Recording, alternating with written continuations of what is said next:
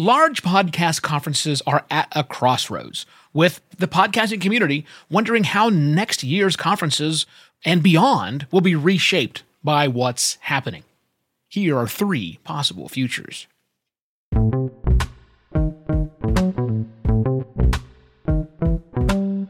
Hello and welcome to another podcast Pontifications with me, Evo Terra. I am back from Ireland with lots of hats, Irish whiskey, and some thoughts on the kerfuffle that happened at Podcast Movement this year. But before you say, ugh, not another hot take, rest assured I have no hot takes for you today. And if you've managed to avoid the news completely, well, I'm not exactly sure how you did that. But good news, this will not be a rehash of the events from, well, from a moderately progressive viewpoint, let's say. I'll do plenty of that on Twitter. Instead, on the episode today, I'm looking at the future of podcast events. Three futures, to be precise, that I believe are more or less likely to play out for future podcast conferences. Futures that have been brewing for some time for all public communication channels, not just podcasting. Now, a quick caveat there's no way in hell I'm going to both sides this issue. If you've been listening to me for any length of time, you know I've little patience for deplorable people. And yes, I mean to use the word deplorable. You'll learn why in just a moment, and you have been warned. Now, one future is where the free speech at all cost torchbearers are not curtailed, and the purveyors of hateful, and intolerant ideologies are able to express their anti inclusive rhetoric in public without fear of reprisal. The future where conference organizers either welcome them or are fearful of repercussions if they don't welcome them to the event. Now, if that happens, Newton's third law will emerge. In case your physics is rusty, that's the one that says for every action there is an equal and opposite reaction. In this instance, I mean protests, civil unrest, if you like, but at a podcast conference scale. Think protesters with t shirts and banners gathering directly outside the booths of the companies that are actively spreading this disinformation. Activism from the stage, perhaps, with panelists and presenters naming names. Disruptions from the audience in sessions featuring those who seek to undermine democracy because they can turn a quick buck. Now, how much fun will a conference like that be to the rest of us? And would you buy a ticket to that same shit show next year, which is only going to be worse? Or, again, equally likely, is a future where nothing happens. I mean, after all, the vast majority of attendees at Podcast Movement 2022 were blissfully unaware of the conflict. Having merchants of hate and sowers of disinformation didn't impact their conference experience at all. And for those who did notice, well, most decided it wasn't worth their time to care. Or they just didn't, and still don't, see what all the fuss was about. They'll still buy their tickets next year, they'll still submit to speak, they'll still attend and promote the event.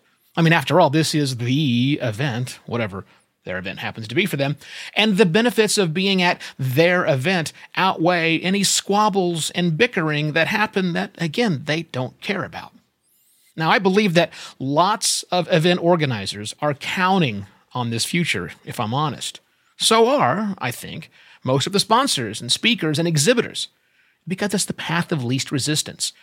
It's a thing that may be hot and heavy now, but will eventually blow over. Yeah, well, maybe they're right.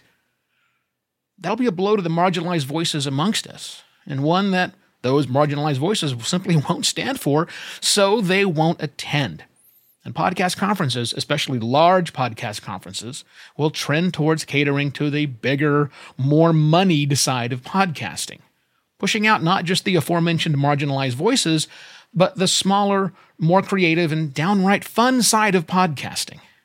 How much fun will a conference like that be, where it's all business all the time?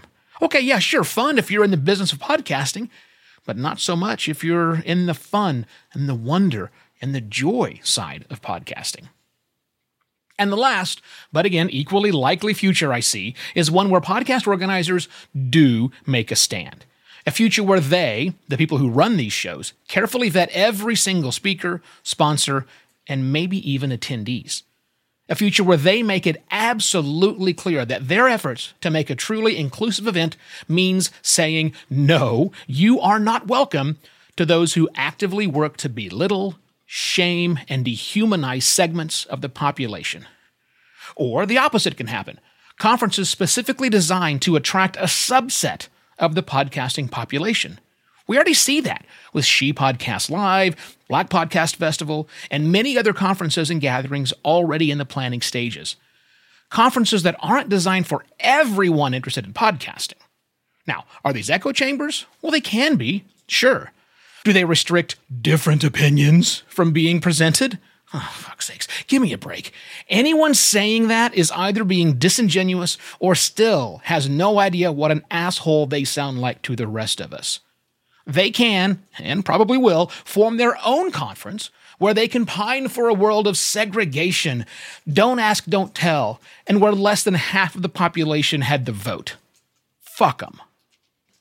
Oh, hey, look, you're still here.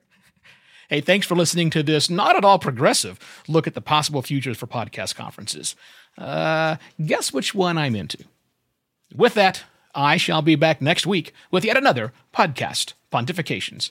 Cheers. Podcast Pontifications is written and narrated by Evo Terra. He's on a mission to make podcasting better. Links to everything mentioned in today's episode are in the notes section of your podcast listening app.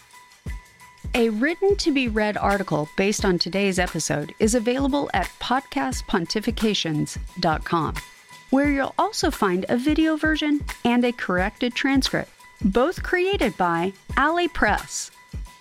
Podcast Pontifications is a production of Simpler Media. Find out more at simpler.media.